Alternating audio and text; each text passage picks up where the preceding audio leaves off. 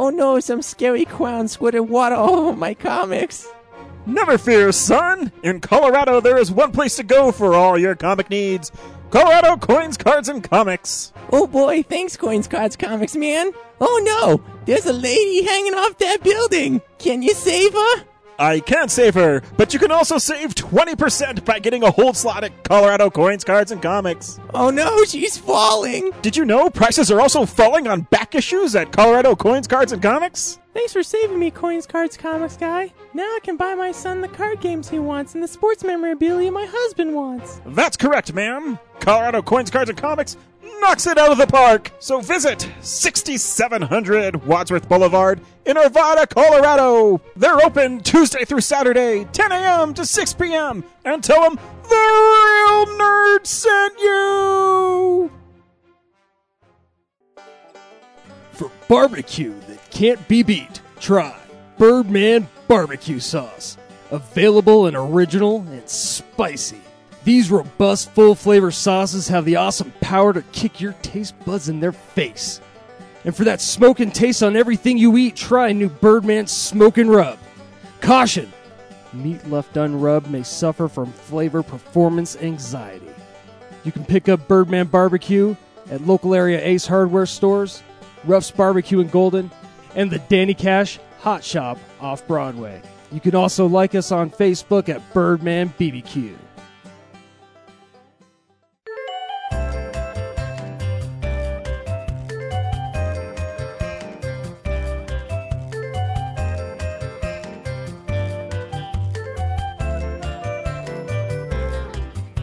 Welcome to another exciting episode of Real Nerds. I am Ryan. To my right is James, Hey James, how's it going? pretty good. We're Good. going like old school style this week. We are. so um, if it sounds like crap, it's not our fault. yeah, it's because Brad's not here because he's off making a movie.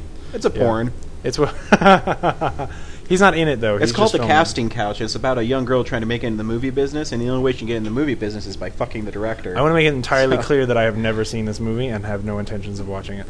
I just want that. I don't know why, James. I, I, don't. I- you um, know, I'll, I, I'm trying to be careful about what I put out on the internet. That's that's all I'm saying. Okay, well, I'm not. I don't care what's on the internet about me.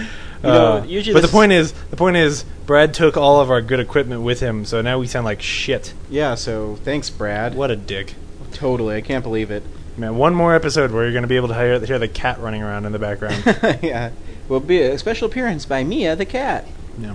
But for once, when Laura chimes in, and she should, uh, you'll actually be able to hear her, Yeah, because like usual. you know we got these mics that aren't directional. It's hey, we pick up everything. Yeah. Anyways, usually right now we dive into some fan mail. We got a lot of fan mail this week. Uh, it was uh, pertaining to our Soli episode and some of the stuff we wrote about him. Um, so I won't really get into it, but I want to thank everybody for sharing nice words with us. And Yeah, it was really sweet. It was nice, but I will uh, share that I got the bracelets in for Soli's fundraiser we're going to do. They are So- pretty friggin' cool. They are. They're really cool. So pay attention um, to our Facebook and Twitter, and I will tweet out as soon as I figure out the logistics of where you can donate money to his family. Yeah. Uh, you, you have to forgive us a little. We're not used to doing this kind of stuff, and we weren't totally prepared. So it's taken us a little whi- while to um, get everything straightened out, but Well, it took happen. like two weeks for the bracelets to come in. Yeah, which is kind of weird. Yeah, but I have 200 of them, so let's make sure that we know we get some money for his family. yeah. Uh, so, since uh, no fan mail this week, thank you to everybody who sent us something that's really nice. We appreciate it. Um, I kind of want to keep those ones private. Sorry, anybody? Oh, absolutely. Yeah. Um, We were supposed to get some one from a guy I know named Dan who was going to call in with a good question, but he didn't. So I'll just keep encouraging him, and maybe next week. Yeah, Dan, call in with something, and we'll we'll address it. So now we'll just get into some box office numbers. This is the box office stats. Surprise, James! The Dark Ice Age Knight- one again. It did. It oh, did. oh man, man, that Uh, movie is a real, real train. You know? It is. You can't stop it. You want to stop it, but you can't. Yeah. You, you don't have Uh, Spider-Man you wanna swinging just- webs against buildings to stop it. You want to just throw yourself against those rails and let it roll right over you. absolutely. Uh, Um, so no, Dark Knight Rises won again with 62 million. Not really surprising. I'm actually surprised how much it fell. Um, yeah. I thought it'd hold up a little better. But well, I, I think you know part of why Dark Knight stayed uh, on top so long was just because it surprised some people, and, and this one is not going to surprise people Yeah, as much. that, and I think uh, Heath Ledger's performance is so captivating that yeah, it, it uh, made it you kind of want to see it more than once. Um, the movie we saw, The Watch, did only 13 million. Oh, I forgot that was even last week. Man. I know, right? So that one um, is not going to do very well. I think it was budgeted like 90 million or something. So tough one.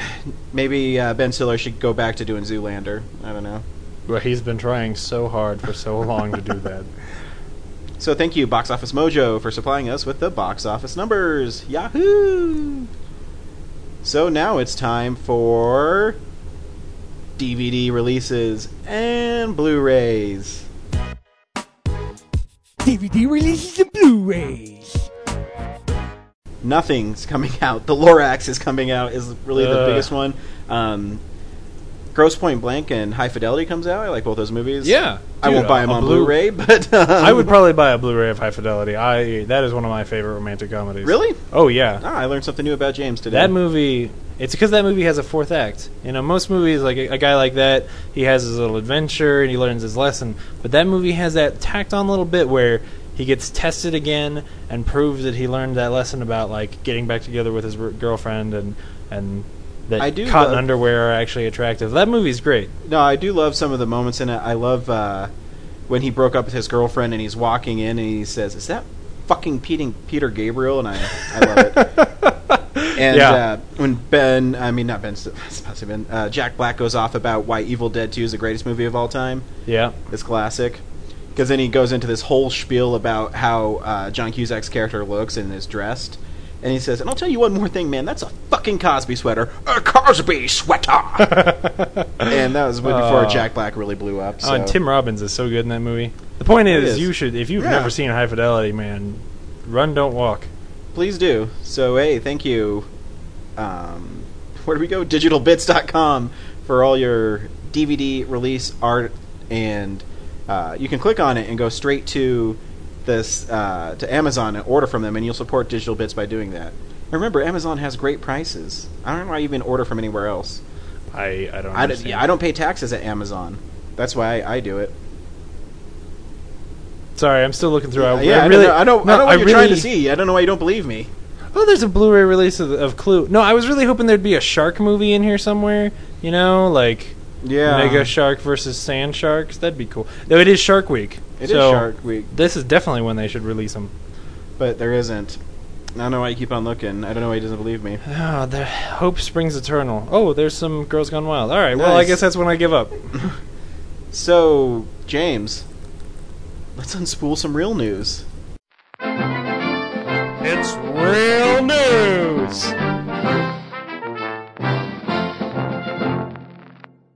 This is my favorite part. I know because it's like your part. It's the thing you do and you bring to the table so yeah, much. this is the part where I get everybody bored and they stop listening.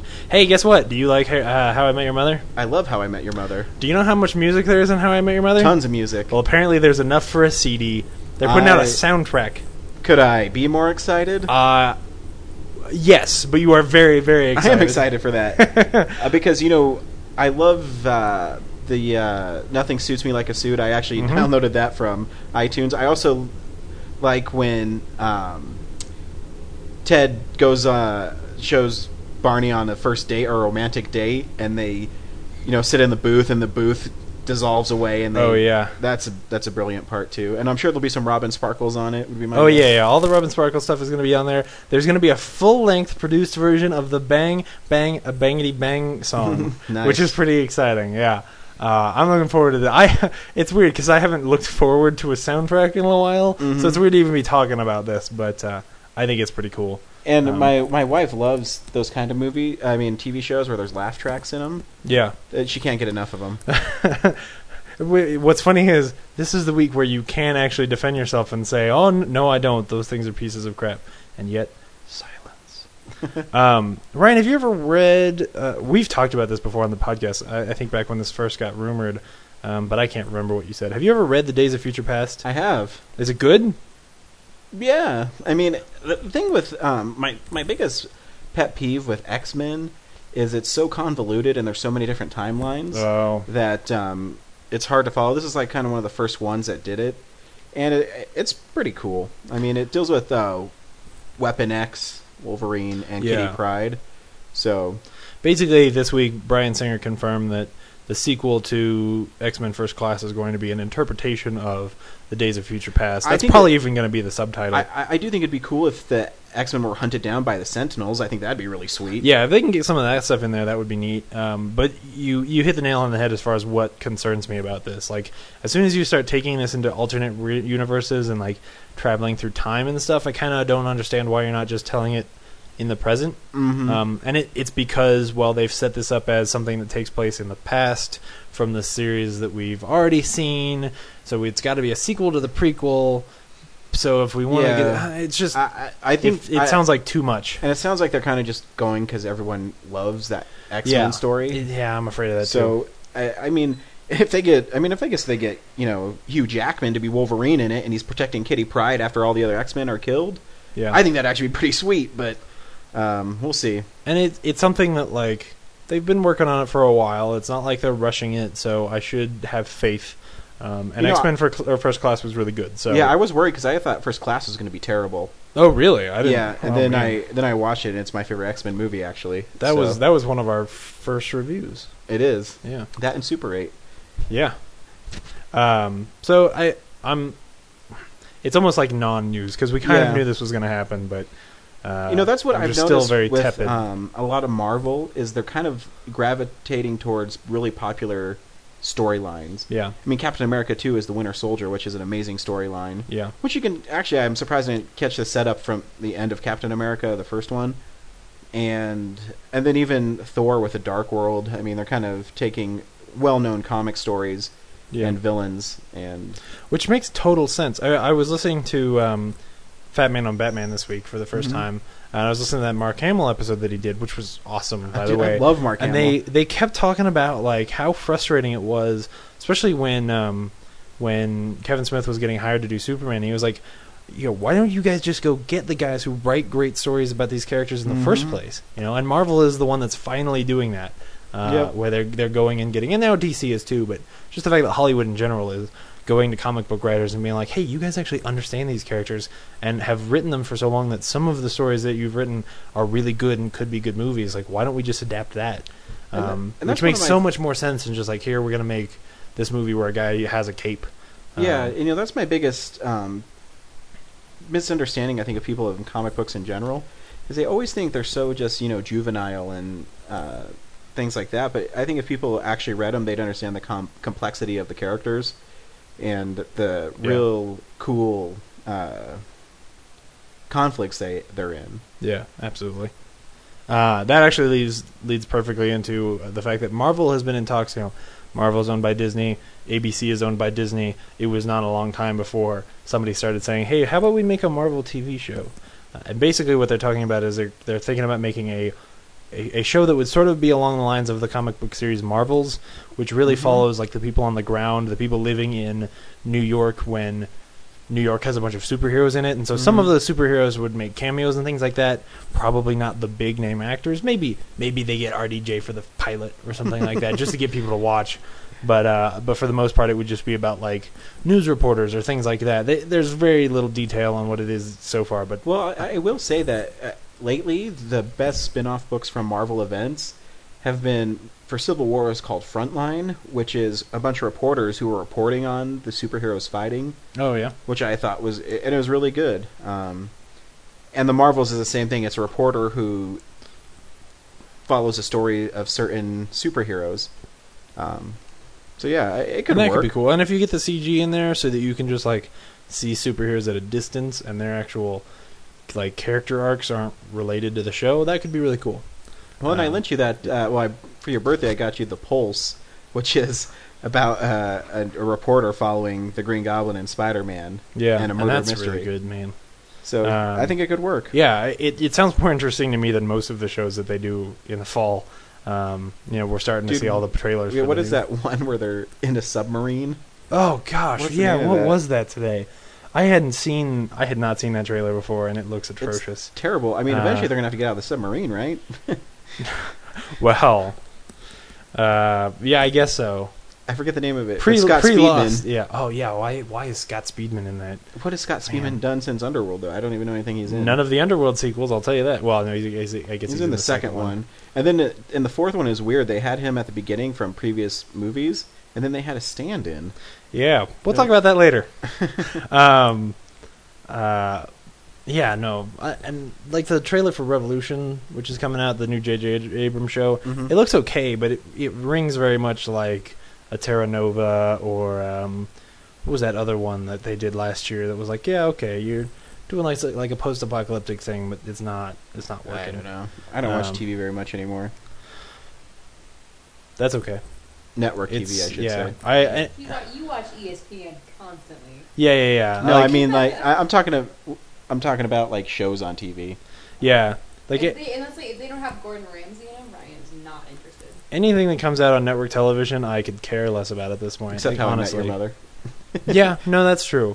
Um, but that that it feels like a remnant. Like I don't think that network television has produced anything in the last maybe four years that I really care Oh, I about. agree. Terrier, well, no, Terriers was USA or, or FX, one of the 2 Mhm. Um, yeah, I can't even think of what I what I watch on network television that's any good. Agreed.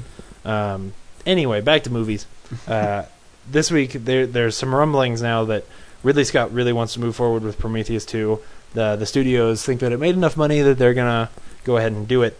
Um, but Damon Lindelof, especially since we talked about a couple weeks ago, he's signed on for a TV show, may not be available to do the script on this one, and so they may move forward without him.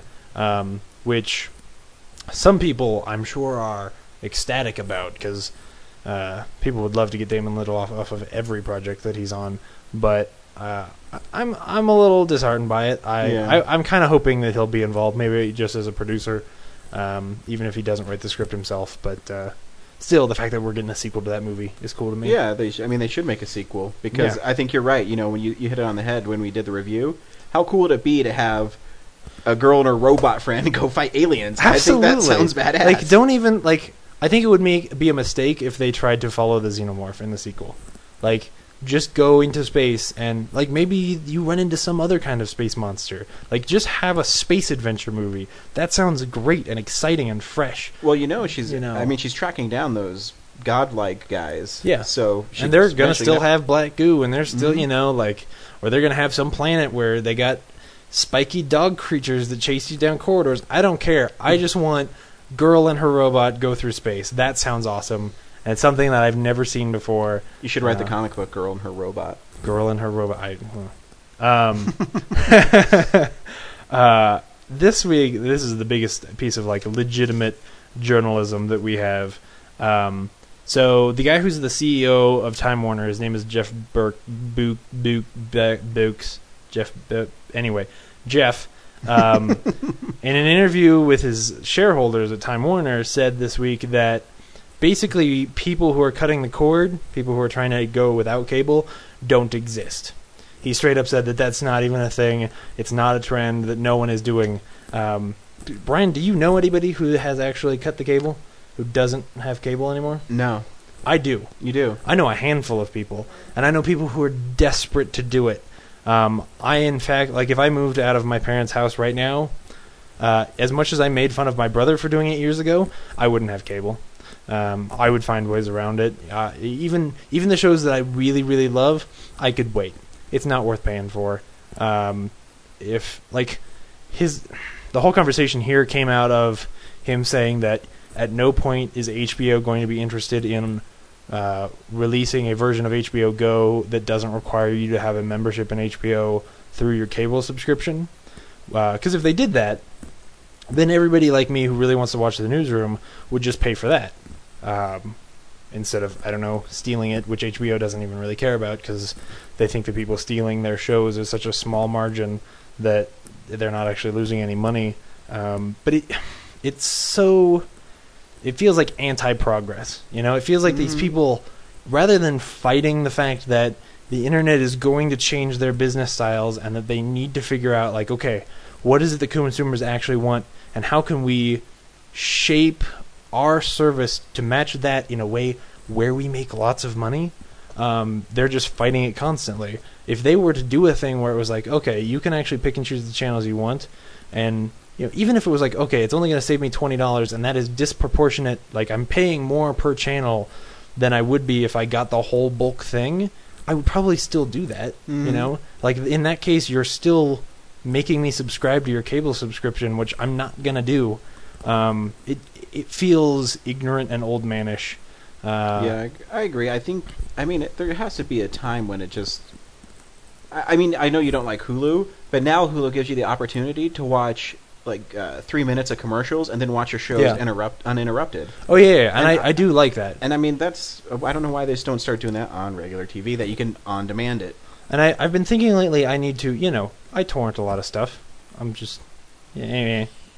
Um, and I've been thinking lately, I need to make a point to try and not for a while. Like, see how successful I could be at not. You know, for one thing, I, like on a Thursday night, I go home and I tell my computer to download Louie and to download Wilfred, but I don't watch it till the next day, which means if that stuff's on Netflix or it's on Hulu or if it's on Amazon Prime the next day, I could just watch it there, you know.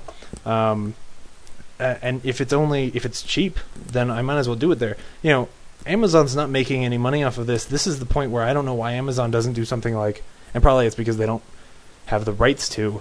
Um, but they ought to do something like say, okay, if you pre-order the Blu-ray for this TV show, we'll just give you rentals of this show.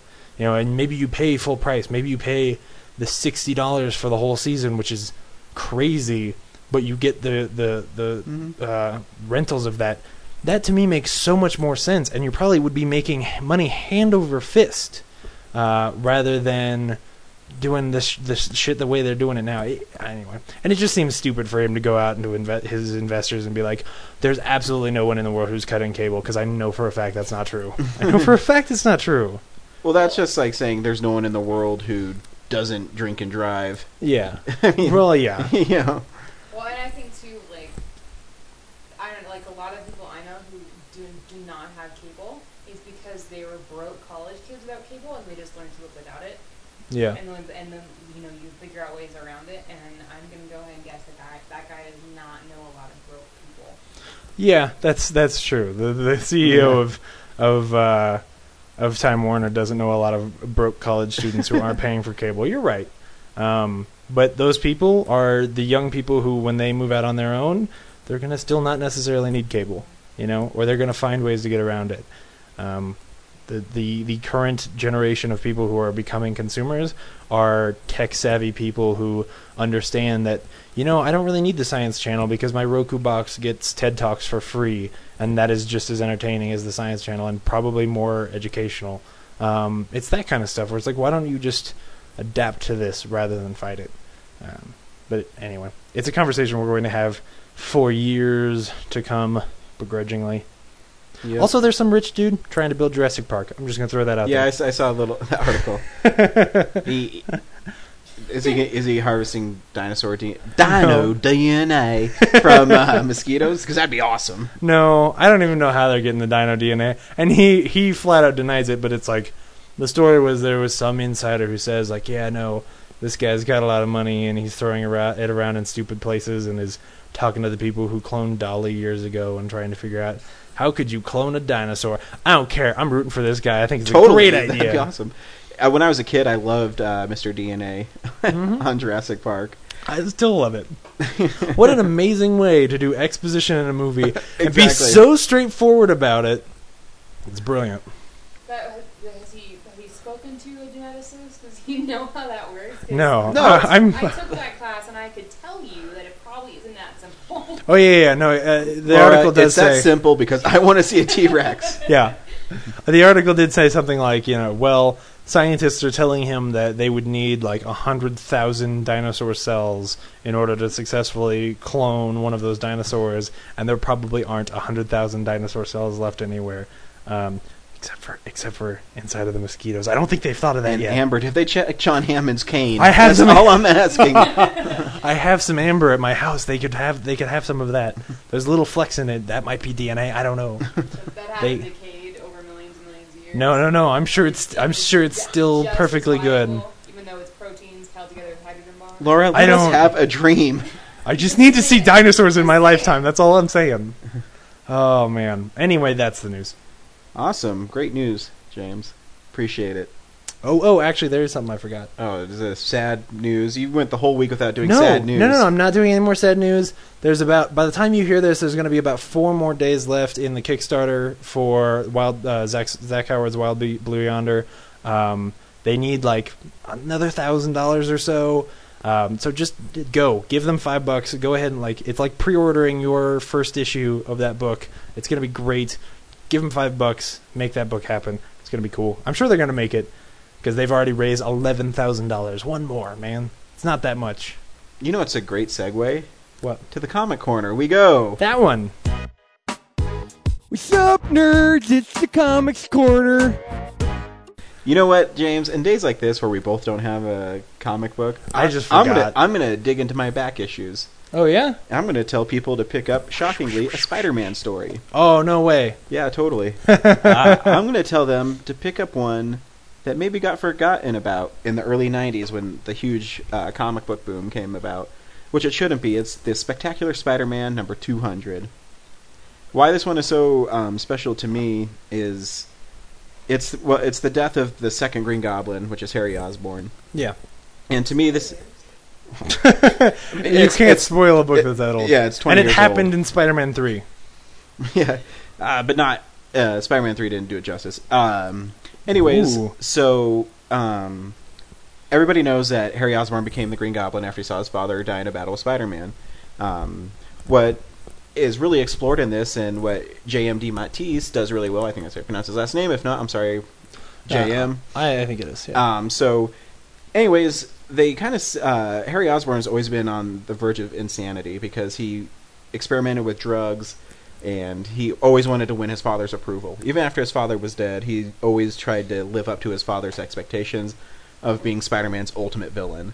And he developed a Goblin formula that was better than his father's, and made him stronger than Spider-Man. oh man. So the whole story is about how he's stalking and um, provoking Peter Parker, but not wanting to fight him. And it's a big psychological warfare thing. If you don't know about JM DeMatteis, is he also wrote Kraven's Last Hunt and Ah. a couple other ones like that. So he has a really big um, uh, and the Child Within, which is one of my favorite stories too. Psychologically, he loves playing with those kind of characters. Um, so they just it just keeps on building, and he even kidnaps Mary Jane at one point, and he tells her, well, no matter what happens between the Green Goblin and Spider Man, I'll never hurt you.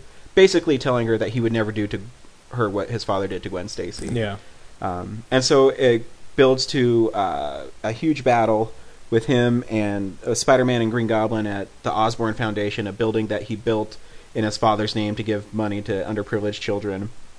And they were having a party there, and he didn't know that Mary Jane and his little boy fell asleep in the party, like in a different room. And so him and Spider-Man are fighting, and he pokes Spider-Man with a, a poison dart, and Spider-Man can't stand anymore and he's going to blow up this townhome with him and Spider-Man in it because the only way that either one of them will have any peace if they're both dead is Harry Osborn's reasoning behind Yeah. it.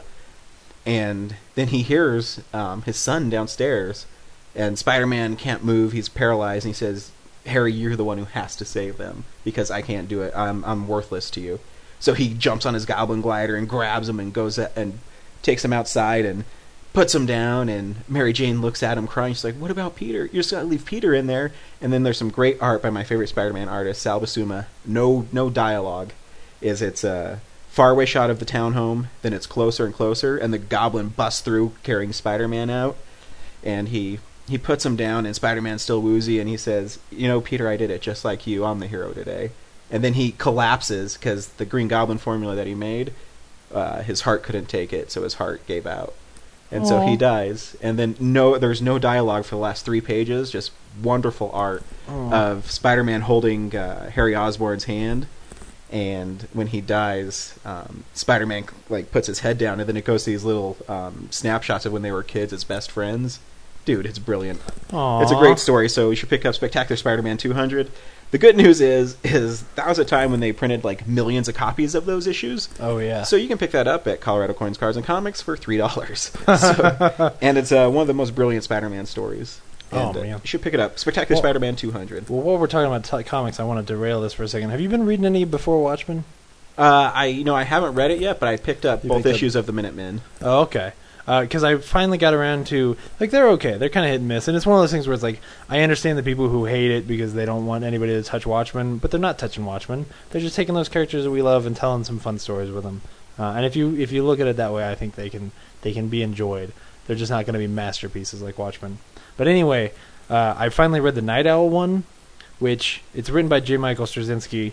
Uh, and at first, it's really it's pretty cool. I'm Mhm. liking it. But then at the end, this thing happens. Rorschach shows up, and I'm like, "Oh yeah, cool! I'm gonna get some Rorschach." JMS does not have any clue how to write Rorschach dialogue. It's awful. It's every time that Rorschach says anything, I'm like, "No!" And he throws Herms in in the wrong places, way overuses. Oh, it's so bad. Uh, I have I told you my um, distaste for JMS. I don't really like him. Um, he wrote Spider-Man for I'm gonna say nine years, Mhm. Si- ma- maybe not that long, maybe five years. And at the start, he introduced his character named Ezekiel, and Ezekiel had the same powers as Spider-Man. And he said, "You weren't bitten by accident. You were chosen because of who you are to be a spider-like powers." Interesting. I'm like, oh, it's kind of interesting. Maybe you know they're taking a different way, a different Spider-Man mythos. It's cool. Yeah. Um, he also introduced a villain, Morlun, who was really powerful and ended up killing Peter Parker. I hated that part. But the one part that I'll never ever forgive him for, and I have no idea, they retconned, uh, retconned all of Spider-Man for the past twenty years because they didn't want him to be married. Yeah. Um, but one story they decided not to do that for is he had Norman Osborn have an affair with Gwen Stacy. To me, that was the biggest character assassination of any character in Spider-Man mythos, and I was really hoping, beyond everything, that that story was going to go away after they totally rebooted Spider-Man because you Yeah. didn't hear anything about it for the longest time, the first four years, and then they did this American Son miniseries. Oh, there shows up Gwen Stacy and Norman Osborn's kids. I'm Like, really? Of all the things you do, you bring back Harry Osborn for no reason. Yeah. But you're gonna leave that terrible story. Ugh. So I'm still crossing my fingers that Dan Slott has something up his sleeve for it's Amazing Spider-Man 700. That's my new goal. Is they're gonna get rid of that stupid storyline. Yeah. Uh, yeah, I've never been crazy about him, but and I, I'll probably still read the next Night Owl, but it's not as good as the Silk Spectre book. It's uh, Silk Spectre is a fun book. That's what I People heard. should check that one out. Yeah. Anyway. Anyways, that's it for comics. So now we'll go into stuff we've been watching. So, uh, yeah, this is the stuff we've been watching. I didn't watch too much this week. I did watch um, Superbad again, and that movie's awesome. Yeah. Um, I just I don't know. I got like in a Jonah Hill thing because you know we saw him in The Watch. And he, which he stole. Yeah. yeah. Um, but that movie is amazing. Um, you forget how funny the kids are in it, and yeah, That's like that early Emma Stone uh, movie. where that- she's she's well, it's her first movie, and she still has like charisma. And, Oh, yeah. and then when you see her as Gwen Stacy, Like oh, I remember walking out of that movie and like out of all of those people being so impressed by her. Um, Yep. Also, she's super cute, so it's hard not to be. But um, yeah, man, that movie. I haven't seen it. I don't even own it. I should. Yeah, I haven't seen it in a long time. And I just one day I'm like, you know, what? I feel like watching Superbad Yeah. because it's really funny, and I, I love the credits at the beginning where it's them dancing to Oh yeah, like yeah, kind of yeah. kind of looks like the '80s kind of credits. Um, yeah. Oh, that movie is so weird. that movie's badass. And then um, I don't know if you've seen this movie, um, but it's called Comic Book the Movie. And the reason I No, yeah, yeah, yeah. The Mark. I haven't seen it, but I heard Mark Hamill talking about it. um, it's because it's written and directed by Mark Hamill, and uh, I'll have to let you borrow it. It's actually the Comic Con movie before the real Comic Con because it's shot in 2005, if I remember correctly. Yeah. And Mark Hamill plays this uh, history teacher. Is it a history teacher? My, uh, I think it is a history teacher. Um, and he's shooting a documentary about how he's now the consultant on this old comic book called uh, Captain Commando. Uh, Commander Captain. Fuck, I can't remember his name. Some kind of Captain Yeah. America. Yeah, so it's basically uh, Captain America, Mhm. but it got rebooted as Codename Commander or something like that. And so he's dark and violent, and and he's trying really hard um, to get the old school vibe from it. But you know, the movie studio wants to shoot it as hardcore Yeah. and uh, darker, and so it's him going around to San Diego Comic Con, and in it is just a bunch of uh, voice actors. Billy West is in it. Arlene Sorkin, who's Harley Quinn's in it. dude. Um, just a bunch of his friends, and there's some really funny bits. And I mean, it's not like the greatest movie, but it's still kind of fun. Stan Lee's in it, Bruce Campbell's in it, Hugh Hefner's in it, Oh. and it's him interviewing these people. It, it's it's kind of clever. And my favorite joke in it is actually that his cameraman is just this goofy guy, and he says, "Oh man, you should come check out my band. We're a cover band for Warrant Subpoena." I think it's funny. Um, uh, but yeah, you should check it out. It's just a kind of and what really struck me interesting is, um, they get to the Comic Con and they're talking about it, and the lady who's showing around says, "Yeah, we have, we're expecting about fifty to sixty thousand people this year." And you Wow. just realize how big it's gotten in seven years. Yeah. Where it's 150, 125,000, whatever the, the Somewhere in cap is. It's crazy now. And uh, so it's kind of interesting. And uh, And it's funny because what what year did you guys go? Was it 2008? 2008. Oh, okay. So it's not that much longer No. before you guys went. No, and so I mean, like I, you know, me and Brad went, and we got tickets a month before. Literally got him and showed up, and It's insane how much that thing is blown up. it, it is. It's crazy. So it's kind of fun to go back and see it. And Mark Hamill really sells it. And um, and if you've listened to his Fat Man on Batman, his two parts that he was on is amazing. Oh man, I didn't know he had so much so much passion for comics. Like, Yeah. I thought he just did that comic book movie to be kind of silly, but I didn't know he had that much passion for comic books. That thing is so amazing, and it's funny because even Kevin Smith makes a comment like, you know, it's really impressive that yeah he he could interview somebody who actually makes Kevin Smith shut up for that long. Yeah. you know, like Mark Hamill just goes and tells these awesome stories. You, oh man, that was so much fun. So Totally yeah, got me hooked on it's uh, it's uh, it's really cool. Um, so yeah, I should check it out. It's called Comic Book the Movie, a really small movie, and it's uh, it's just a, a doc like a fake documentary, but also a documentary about Comic Con. It's it's kind of fun, Well- and Bruce Campbell's in it. While we're on it, did you listen to this week's Fat Man on Batman? I haven't. Because I listened to that one because he talks about, or I guess no, I guess maybe it's last week's. It's wherever the one where they actually review Dark Knight Rises. Oh, with uh, Mosier.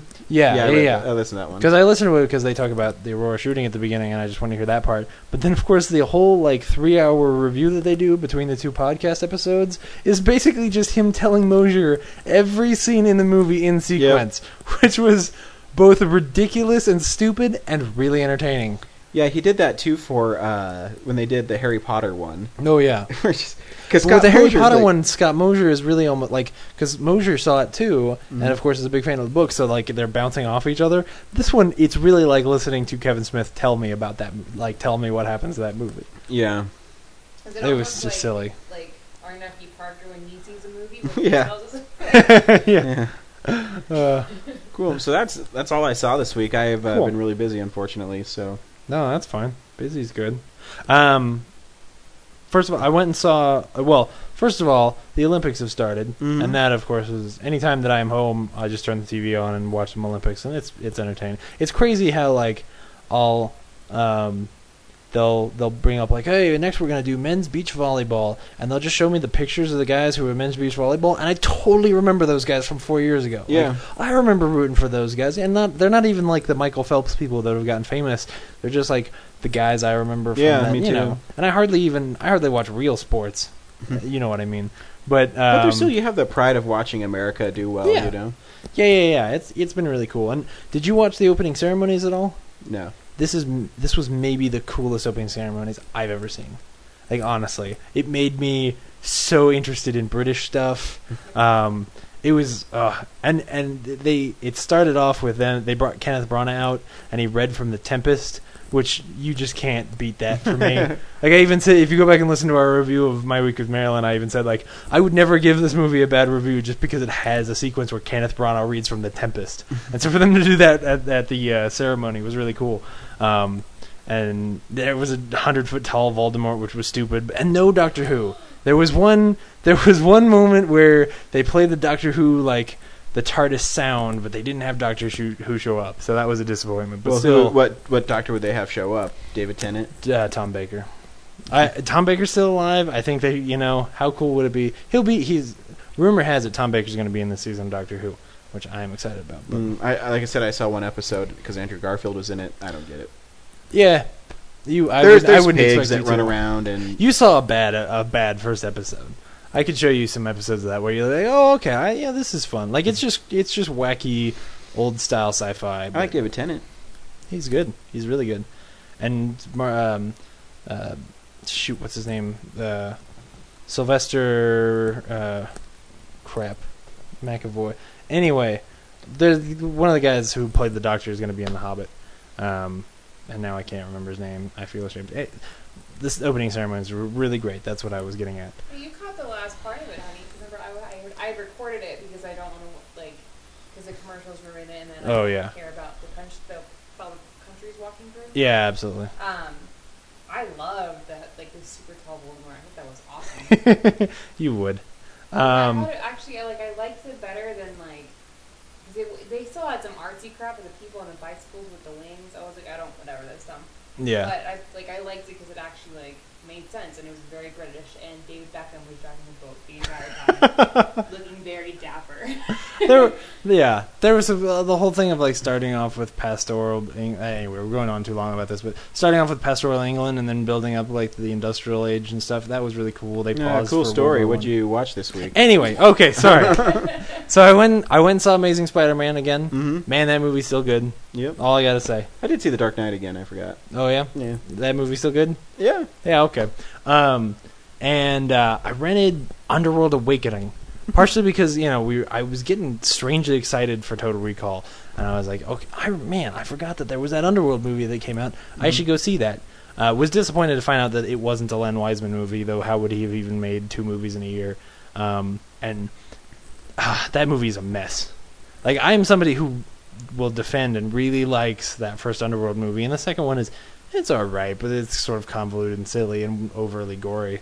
Um, I never saw the third one, but this one, uh, I was actually told uh, Mick and RJ. I was talking to him earlier, and Mick said he actually really likes the third one, but so maybe I will. But this one, you can tell that there are four different credited screenwriters on this Oh movie. yeah. Like it just goes all over the place. I don't know why things are introduced. It's, the action's not really that good. The CG is awful. Um, even like Kate Beckinsale sort of just phones it in, Mhm. and you know she's not the best actress in the world, but when she needs to, she can be pretty dang good. Well, yeah. When she's, you know, I like when she's an act an action star. Yeah, absolutely. We'll get to that.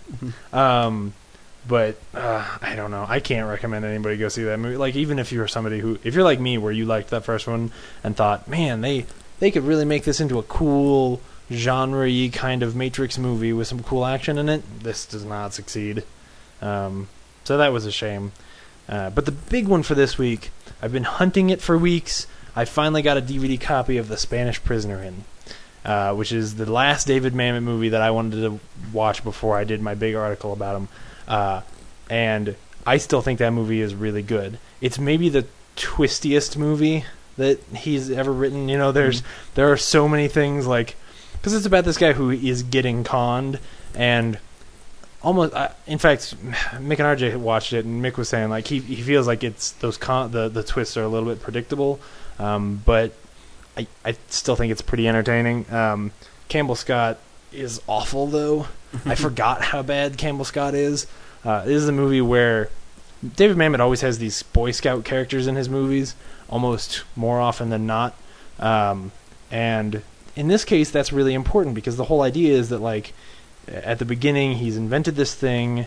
Uh, and these guys are going to try and steal it from him, and he's a total Boy Scout, so he's overly trusting of these people, and that's what gets him in trouble and then halfway through the movie he's got to learn like to stop trusting people and get suspicious of things and figure this out so he can save himself from being you know totally conned out of Mhm. everything he's done and basically destroyed and probably sent to jail um, but early in the movie he comes off as a jerk because uh, there are lines that campbell scott just totally drops um, and then later in the movie he just seems sort of aloof rather than having really figured it out uh, but the script, I think, is fantastic. There, there are simple lines, especially lines that Ricky Jay delivers, that are like memorable lines. If you're if you're a big Kevin Smith fan, you've heard him talk about this movie because he will repeat the line, um, uh, "Worry is the interest paid in advance on a debt that never comes due," which is like. If Shakespeare had said that, we would be carving it into little wood plaques and hanging it over our doors. Like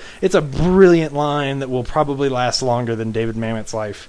Um, it's a cool movie. If you can find a way to get a hold of it, I definitely suggest checking how I'm it out. get I'll rent it, around. you yeah, let me borrow it. I'll rent it around. It's, it's pretty good. Uh, oh, and speaking of J. Michael Straczynski, I forgot to say this. He's one of the credited writers on Underworld Awakening. Is he really? Yeah, he is. Oh, it's a mess. hmm He probably brought in the part of the the child, and that it was bo- fucking him. Pisses Yeah. me off. And yeah, how weird was it that Scott Speedman stand in? Like you could totally tell. Oh, it yeah, wasn't that's right. I forgot to talk about that. Like, Yeah, "Yeah, well, no, it was like they just sort of CG'd Scott Speedman's face over him in the ice. Yeah. Because they did the same effect earlier when she was in the ice, where Mhm. like you could tell it was just like a, sort of her face hovering inside the ice. It was not really her naked inside the ice, which is which it always a wasn't even ice. It was like glass, and she was frozen as I don't know. That made no sense. Yep. Ugh. Anywho, And why did her daughter have a British accent? I don't know. Brit- having a British accent is not genetic. Just will- gonna throw that out there. because that actress is also on um, Secret Life of American Teen. Okay, we're done talking to She's Uh, Terrible. Like she's not bad in that movie, but if you watch her in that show, like fucking god awful. uh, My Well- guess is like you know what you you sound really stupid when you talk. You talk with a British accent, maybe you'll sound smart. class it up with a British accent. uh. yep. That yeah, that movie is garbage. But the Spanish Prisoner is pretty dang good. So I'm excited to see it. yeah, and man, I like me some David Mamet. So You go do. read go read my article about my favorite David Mamet. When are you going to publish that article? It's already up on the site. Is it really? Yeah, it is. Nice. Trailers and everything, Yeah. and this cool picture that I threw together where I made transparent. Anyway, wow, you really you went all out. I'll have to check that out. I did, I did. So hey, I should check out James's David Mamet Yeah, uh, article. Good, good, good for you. thank you. Hopefully, it'll be as popular as my Robert Downey Jr. one. It, it won't be because nobody gives a shit about David Mamet. But I tagged it with a bunch of stuff like writing and the lost masterpieces of pornography, which is a short film that he did for uh, for Funny or Die, which was really good with uh, Kristen Bell and Ed O'Neill. nice. Yeah, it's really good. it's like an old black and white porn movie, and it's introduced by Ricky Jay as if he's like he's doing his his best Alfred Hitchcock, talking about like trying to preserve old pornography, and then Kristen Bell plays uh, something like the slut of the Supreme Court. Nice. It's real. Oh man, it's so funny. You know how I love Kristen Bell. I do. And what, what's what's up with um, Brad saying her eyes are goofy? Dude, I don't know. He's crazy, man. He's weird. Brad, you know what? Shut the fuck up. You're you're done talking on this podcast. Stop Hey, it. Can I do the new Brad, but he edits it still? no. yeah, but we'd have to get you a real mic. Yeah.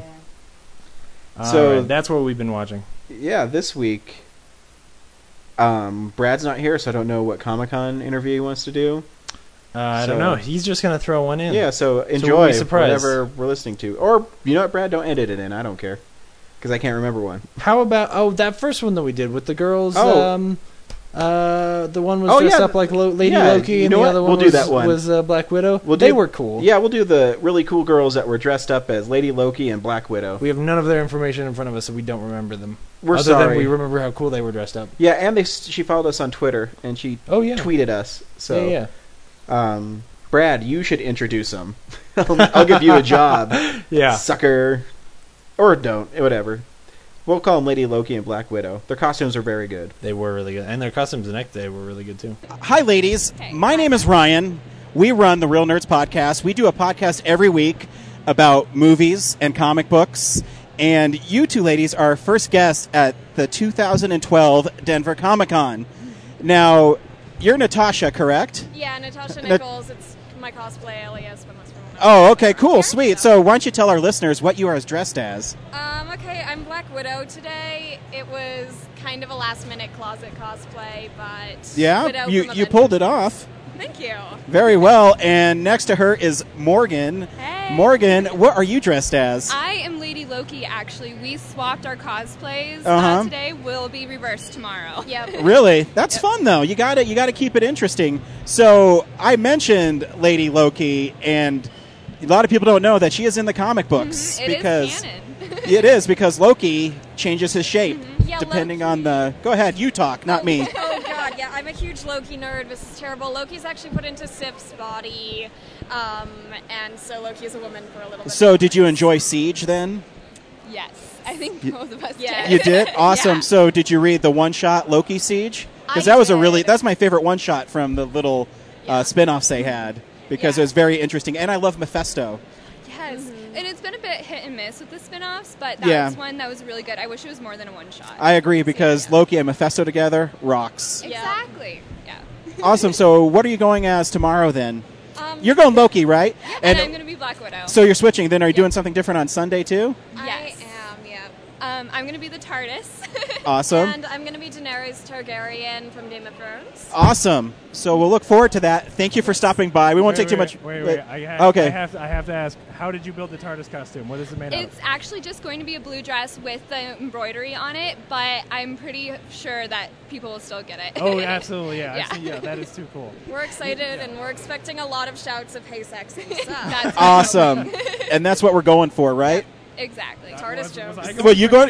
Well, you are sexy. didn't show up to go into this is James from Real Nerds. Ladies, thank you so much for stopping by. Uh, make sure you follow us on Twitter, uh, real underscore nerds, and you can see when you will be on our podcast as the very first people from Denver Comic Con 2012. I will actually toss you a follow right now. Awesome. Awesome. Thanks, ladies. Have fun. Thanks. You too. Oh, that was fun. Oh, do you have anything you want to promote while you're here?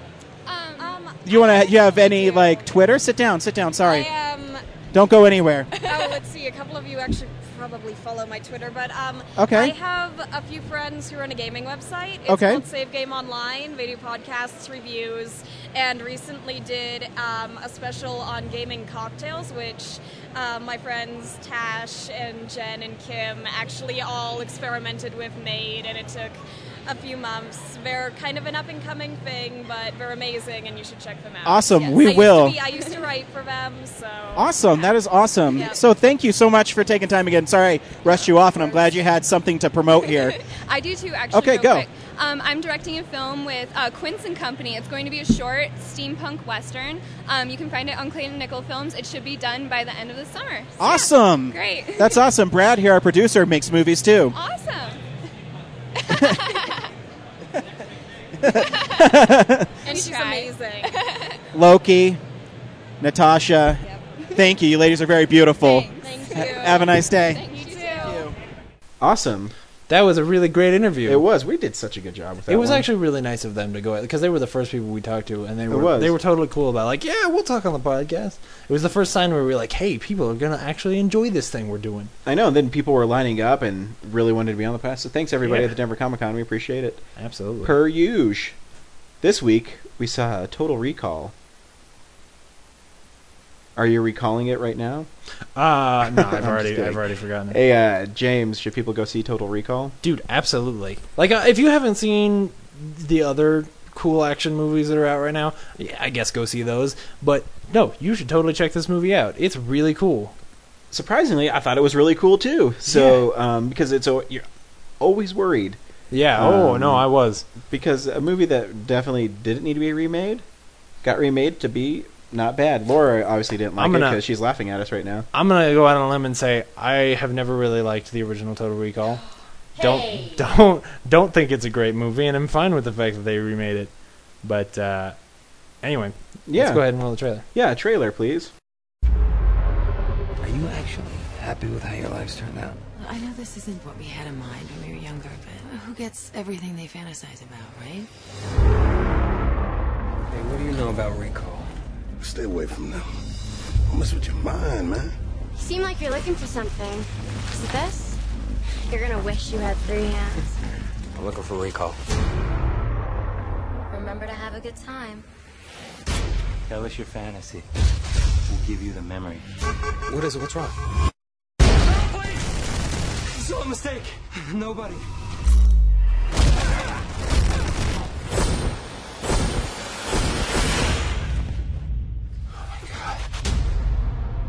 I went to recall after work What? and I killed him. Whatever happened, we're gonna get through it. It's okay. Alright. Alright, I can't break it. Come on. You crazy! What are you doing? My job. Our marriage. What can I say?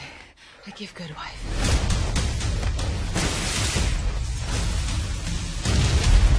This is gonna be hard for you to believe. Whatever you think, you remember. It's not real. This person you think You are now. It's all a lie. If I'm not me, then who the hell am I? Get in. I've been looking for you everywhere. This is my wife. You're married? I think it's safe to say we're separated. Here, you drive.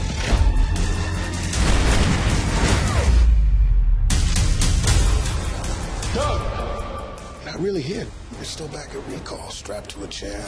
He's lying. Shoot her. This is not a delusion. Kill her, damn it. Shoot! How did he get activated? I want him alive. Tell me what's going on. I'm just trying to recover what's in your head. You're gonna need your seatbelt on!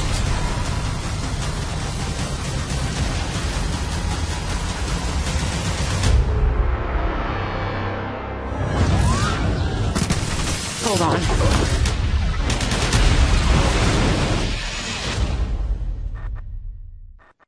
Man, that Colin Farrell can just slide through anything, can he? Oh my god, I know. The action sequences in this movie are amazing. Yeah, you know, I, I always thought Len Wiseman was a cool director. Yeah, I, I do uh, too. I never had a problem with any things he's ever anything he's ever done.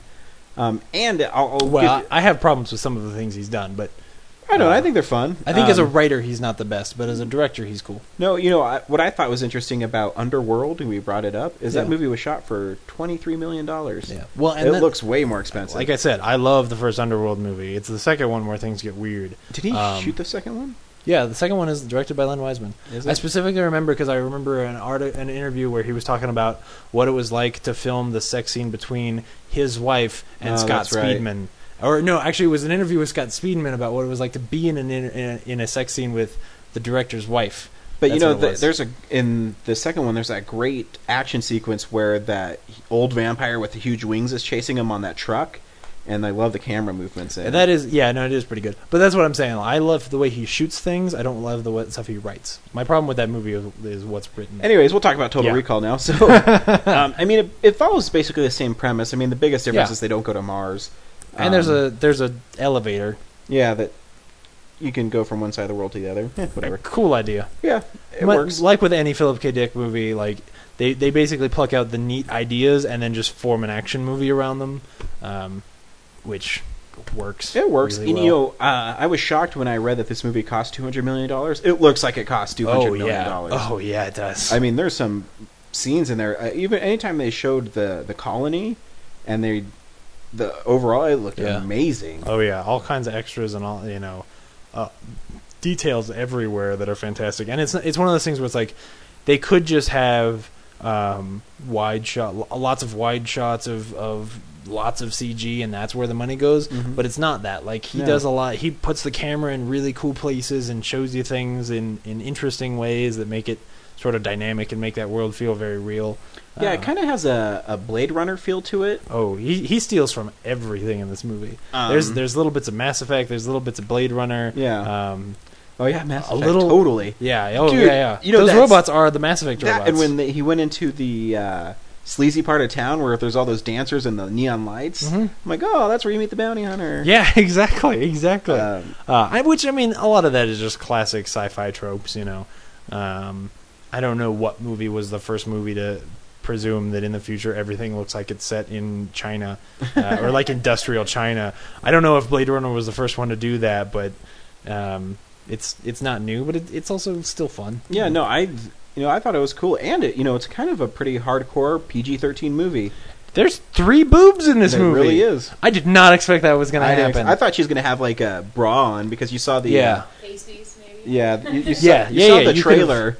And you know they only shot obviously you shot it from that uh, like neckline above. And you're like, Right. oh man, they're just doing a cheap way out because they want people like, oh, Yeah. I remember that Which- in the first one. it always bugged me that was even in the trailer because it's just fan service. Yeah, like it shouldn't exactly. even be in. Uh, there's not even really mutants in this movie, so why is there a three-breasted chick? Well, because it's it's just an homage to that original Mhm. movie.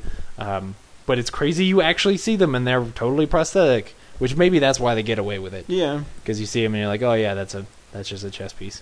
Well, I mean, they got away with it in Titanic. So if if I was um, Len Wiseman and I turned it in, they gave me an R, I'd just hit up Titanic. I'm like, she seriously is sitting there for like ten minutes without a top on. Yeah. And just because and this is like a fraction of a second. Yeah. like you can't you can't hardly see anything. You're just like, oh, those are fake, and then it's gone. And then they say the F word once. I was Mhm. amazed though. I couldn't believe it. And it was cool that you know, um, Kate Beckinsale's character. You know, she had the American accent at the beginning, but when she was evil, she turned British. She turned, oh, she is so badass in this movie. Yeah. she is maybe the best I've ever seen Kate Beckinsale in an action movie. Her hair is amazing. Her, Her hair hair is is amazing. Like actually, Sierra and I were talking about it too. It, it, she fights and she shoots guns and runs around, and it's never. and it's tangled, still got always, that like, good little curl. Perfectly like the loose waves. It's awesome. the Yeah. ombre color. Yeah, no, no the uh, the fight between her and Jessica Biel in the elevator was pretty badass. Oh yes, that elevator fight is fantastic. No, no, there's a lot of people sliding on their knees in this movie, and it's the coolest thing you've ever seen. the The fight sequence in their like apartment is so cool. Whoever designed that room to be like a series, it's almost like the room itself is multiple steps, and so when they fight from one step to the next, they're on different planes. Oh, it's so cool. Well, and actually, like if you think about it, like every action sequence is like that. Like they're in the apartment, Yeah. and there's different levels, but then there's different levels in like the In the buildings, itself. elevator. Like Yeah. I know Len Wiseman is such a fan of uh, the camera flare now too. or the Oh lens yeah, flare. no, no. I was I was gonna bring up like if you're somebody who who doesn't like J.J. Abrams for flares, Len Wiseman uses way too many flares and doesn't quite know how to use them. But it, they were they're you know some of them looked cool, but Yeah, early liked it. on, Actually, I liked when they were um, entangled in things. It kind of had like the yeah. uh, graph kind of look to them. Yeah, yeah, yeah. I did like when there was like a there'd be a series of lights, and so it would almost be a bar of light. Those were kind of cool, but early on there was way too many. Yeah, of yeah. Um, yeah. Is was that your biggest problem with the movie? Did you have a lot of problems with the movie at all? Mm, uh, honestly, not really. Like I, um, there are a few scenes that I think, like the scene when the friend shows back up again and is trying to convince him like this is all a dream. Mhm. That scene ki- is kind of languid. Like it just goes on a little bit too long. Yeah, but I still thought it Um, was kind of but interesting. I it's thought it was like kind of intense. Oh yeah, yeah, yeah. It is. There's sort of this long question of like, well, maybe, you know, Even though you'd kinda know the how it's is- gonna end. The movie is not very ambiguous, um, but that is the one scene where you're like, okay, I, the truth is, I don't know that any of this is real. Yeah, until know? he until I mean they ruined it at the end when he says kill her and he's like yelling at him. And like, dude, obviously it's Yeah. he's you know been sent there and Yeah. Um, but oh, I was gonna say that the shot right before there there are two shots in this movie that I love, and one of them is right before that elevator sequence when uh, Kate Beckinsale is running at the camera and the doors of the elevator are closing, and she's like she starts sliding on her knees to Mhm. try and get in the door before it closes, and it doesn't, and she slides over the top the camera just pans up and she slides over the top of the elevator and into the elevator and you're like oh it's so cool. Yeah, because it only it feels like oh they've gotten away for this one second and no it, no they didn't. Um, and then the other one is just there is this it's in the the sequence after he finds out that she's bad and they fight in their apartment and he starts running away. And there's this wide pullback shot. It, it looks like a video game where there's just these little house pods sort of on different levels. Uh, again sort of like a series of stairs. Mhm. um, and we see like him over here running through some obstacles and trying to get away and her over here trying to catch up to him.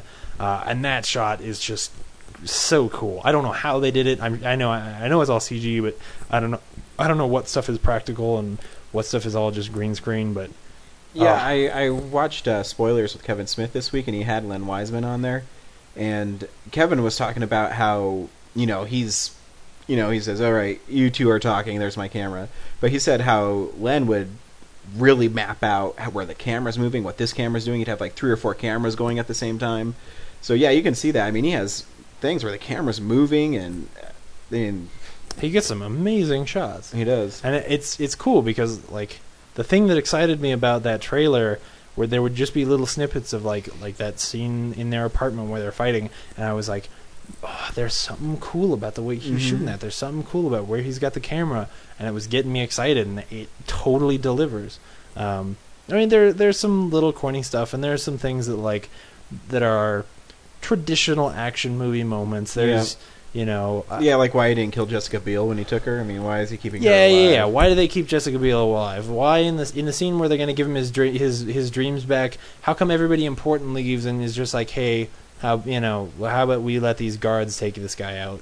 Like there there are moments like that, but it's like okay, I I have to forgive that because I've forgiven so many other movies of that. Mhm. Um, I think it just stands out in this one a little bit more because it feels so deliberate. Um, they don't have a good excuse for it. But man, I, I can't believe how excited how how much fun I was having. Yeah, it was just a fun movie. I mean, it's, and I think you're right. I think the coolest person, I think Kate Beckinsale was the best part of the movie. I mean, Colin Farrell was Probably, yeah. cool, but I mean, it's kind of cool seeing Kate Beckinsale being badass. She's so yeah. I, I mean, honestly, between the two villains, the other one being Bryan Cranston, I was way more impressed with her. Well, yeah, because Bryan Cranston, I mean, he was just giving the guys like, "Hey, I'm the bad guy. This is what I'm gonna do." Bwaha. Yeah, he wasn't given much. And then the fact that he actually has a fight sequence is, at the end is And that he's badass. Corny. yeah, yeah, yeah. When all of a sudden he's like fighting with a knife, I'm like, no, no, no, no, no, no, no.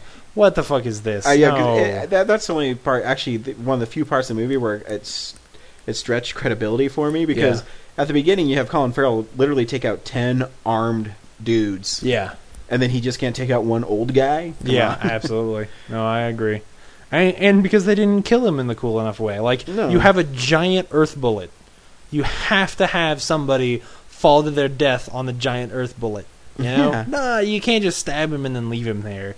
There had to be a Wile Coyote moment where you drop the giant bullet and and Bryan Cranston just sort of stays there for a second and then drops. Like that needed to happen. So the bullet um, falls faster than him, so he's like suspended in it's, air. it's and- pulled by magnets through the earth. Yeah. no, Well, no, no. no, it's, no, it's not a thought bubble, honey. Wiley Coyote holds up a sign. Yeah. This, This is this true. chick, I, I might divorce her. no. Um, there. Actually, like speaking of reaction, I loved that there was like two hot badass chicks in this movie. Yeah, and they Like, a kick each other's ass. Yeah, a lot of times, like the, my favorite example is when we saw Salt with Yeah. Angelina Jolie, and she was so skinny that I was like, I don't believe you can kick ass. Yeah. But in this movie, they were like, you look at Jessica Jessica Biel's arms, like Oh yeah, kicked totally. Her arms. I was looking at like those. she was curvy and buff, and it was awesome. Jessica Biel has arms. Totally.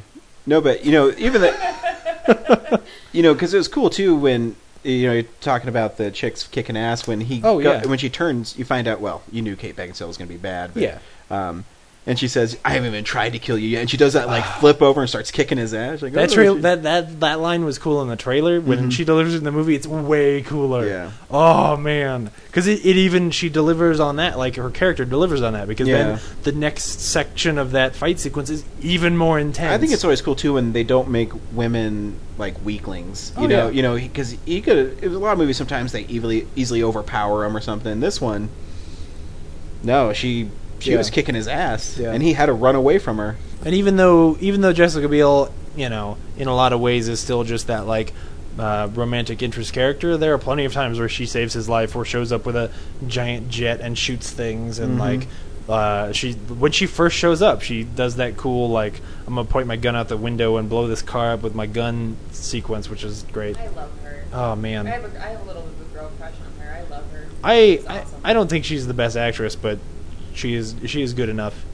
You know. She's good enough and she's hot enough that it's a Yeah, I can forgive. I can forgive. She's good enough. things. She's hot enough, and gosh darn it, people like her. Anybody? Saturday Night Live, early '90s? No, Uh, just no. me. I no. Yep. Yep. Once John Belushi died, I was done. Yeah. Were you Um, alive when John Belushi died? No, but I had parents who showed me lots of old SNL. Anyway, Anyways, I- yeah. So go see Total Recall. It's Absolutely. surpri- surprising. You know, I've been surprised with some movies this year. Battleship's one of them. Total Recall's another one. oh my God, Battleship! Um, oh, this so- is better than Battleship. Yeah. I have to say, By far. Like, I, I started in a theater. I have to say my one grievance for this movie. And so they go to this place where there's Houston with a nuclear fallout because they can't live there. Oh, yeah, yeah, yeah. There's all the masks yeah. So everyone has a gas mask on, and they have like this like you know Gas masks that look like Sub Zero's mask. That's right? pretty cool. Yeah. They have like the, they have like a sealed building. They have to go in and get depressurized and stuff. Yeah.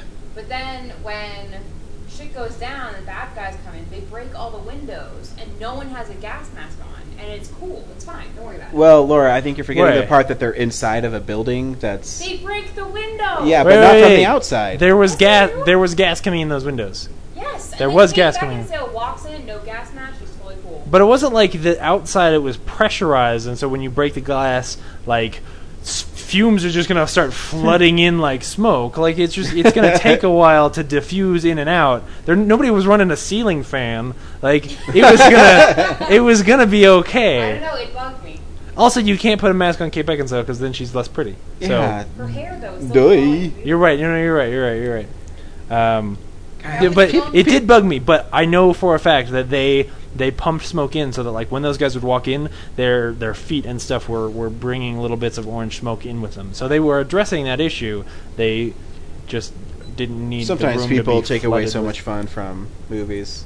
I mean, it could have added something cool to that action sequence if, like, all of a sudden there was there was smoke, you know, this orange smoke coming along the ground, and they had to, oh, we gotta get masks on really quick. But, um, Well, and then too, like, I mean, like they're they give you an impression if they're riding that subway that it's just a few hours or whatever from the city. yeah, Like, pollution is almost like pee in a pool. Is that even if like you're not next to the kid who's peeing, you're still standing in his pee like a while, like a little while away. So like even like Well, maybe there's a force serious. field around the the city. field? Yeah. Well, but if they could invent, if they, the truth is, when Mick and RJ and I were talking about this in the car, it's like, okay, if you can create a train that goes through the earth, how come you can't create a giant dome and pump all the bad smoke out of the dome? Or just like a, a giant negative pressure. But That's what they Maybe, do. but maybe they did do that, and it was only in London, and they haven't No, had up you're to. right, you're right. See, I don't like stuff. If you're gonna- part that took me out of it. The Yeah. rest of it, like, I got you. I He's got you. moving the action's very cool, but that part I was like, what the fuck? See, If you're- stuff like that never takes me out of. if you're gonna get nitpicky though, how about this? They have this they have this underground train, right? It goes from Europe to Australia, and in order for those two things to line up, they have to have it exit pretty much in the center of Australia. Now, when they do a wide shot of the colony, there's a bay, like they're in Sydney or something, and I was like, "Whoa!" Yeah. But I don't give a shit. Yeah, see, I don't care about shit like that. Like, uh, my friend Brandon is trying to tell me how he couldn't get wrap his head around Iron Man because how could Tony Stark build uh, a suit of iron in that cave? I'm like, really, dude? It, it- it's a comic book movie. I don't know. He's got No, he's got crazy crazy Saudi Arabian technology with him. I don't know. Like it almost sucks in a way because having like a science background, like I can't help but think about stuff like that. Like in every case, so it ruins movies for me when it really and books and things. Like I can't, I don't like fantasy. I don't like science fiction because I'm like, You know what? Impossible, can't happen. You know, I'm in the restaurant industry, and Steven Seagal being a chef in Under Siege did not ruin Under Siege for me. Well, I could. Well, I could. No, but every restaurant I go to with you, you're always picky. Like, oh, they should be doing that differently. well, I I could fall back on the the joke I made last week about how the watch is inaccurate to the way that a Costco is run. But what I will actually say, I'll give you the answer that I've given everyone every time they complain about this, which is that uh, where you have problems with when there's science in movies, uh, I was trained as a writer, and every movie has writing in it, so every movie is like that for me. Um, so every time that there's a thing where like, oh, you fell back on that old trope, that bugs me and pulls me out of movies. So you get no sympathy from me. well, and this movie actually wasn't that bad because they didn't like try to Yeah. explain anything. Oh, absolutely. The movies, like I think my favorite example is Splice, where Yeah. they sort of explain things and they just fuck them up. Yeah. Like, they use real actual science and then just like no, that doesn't work that way. Like that's what I have a problem with this movie. That particular part, I was like, you shouldn't be Mm. thinking right now. Cool story, and the, Laura. And the and the best the best Phil- Philip K. Dick movies are the ones where they just they, they take the cool ideas out of a Philip K. Dick story and then you know make an action movie around them. You know Yeah, even even even Paycheck, man. Paycheck is not a great movie. It's I not, Ben Affleck. but it's pretty dang fun. You know what would be awesome if I was thinking this when every time I see the Argo trailer, if Yeah. it says you know says from the director of the town, and I, I, I would every time I see I said I wanted to say from the director of the town and the star of Phantoms, dude. If if Oh. if Ben Affleck was still as cool as he used to be, that would be awesome. Yeah, no, he should he should totally do that. I, I'm always surprised that it says from the director of the town and not from the director of Gone Baby Gone. Yeah. because I think anybody who's seen those two movies like would be I love more Gone impressed Baby by Gone. Gone Baby Gone. Anyway, Anyways, you can follow us on Twitter, real underscore nerds. You can email us directly, realnerds at gmail.com. Hey, visit our website. You can check out James' awesome article, realnerdspodcast.com. You can also go to realnerds.tumblr.com. It'll take you to the same site. You can call us 720-6nerds5. You can like us on Facebook, Real Nerds Podcast. Next week, we're seeing The Bourne Legacy, which is kind of the same movie, I guess. Oh yeah. Except it's not sci-fi. And I'll probably Uh, see the campaign you say too. you say that. Just or hold your tongue on that. There might be some sci-fi in that movie. Well, I guess you know. I guess at the end of well, yeah, the ultimatum where you kind of find out where he's from is. Kind Well, of and in the sci-fi. in the, in the trailer, they're talking about you know genetic, weird genetic stuff and putting chemicals in him. I'm just saying. See it for that reason. Good. I'd rather go see it by myself. You ruin movies for me. It's I because love she's my always it's because she's always talking through him, man. I know, right? Anyways, uh, till next week. Bye. Bye. I'm Brad. I don't see anything. Batman. You do realize your broad voice is like the same as like Gremlin cat voice. Is it? I I'm just trying to make Brad really. It's going to be really hard for him to edit this. He's going to Yeah. have to get by listening to this crap. He's like, he's like, oh fuck you guys, fuck you guys. Is probably what he does when he's. I've been editing editing stuff. for 48 hours for the 48 Yeah. hour film I'm festival. doing the and first now episode, now I have to edit this fucking shit. You fucking dickheads. I'm gonna, Uh. I'm gonna get you back one day if you ever learn how to edit. Blah, blah, blah. Fuck you, Brad. Yeah. He's gonna just like not edit the show and tack it on at the end of next yeah, week. totally. That'd be awesome. What a dick. I hope he's doing well. Yeah, I hope he wins. Be Yeah. cool. Anyways, Nebulous Visions Multimedia. He'll throw this in like after the after the end of music.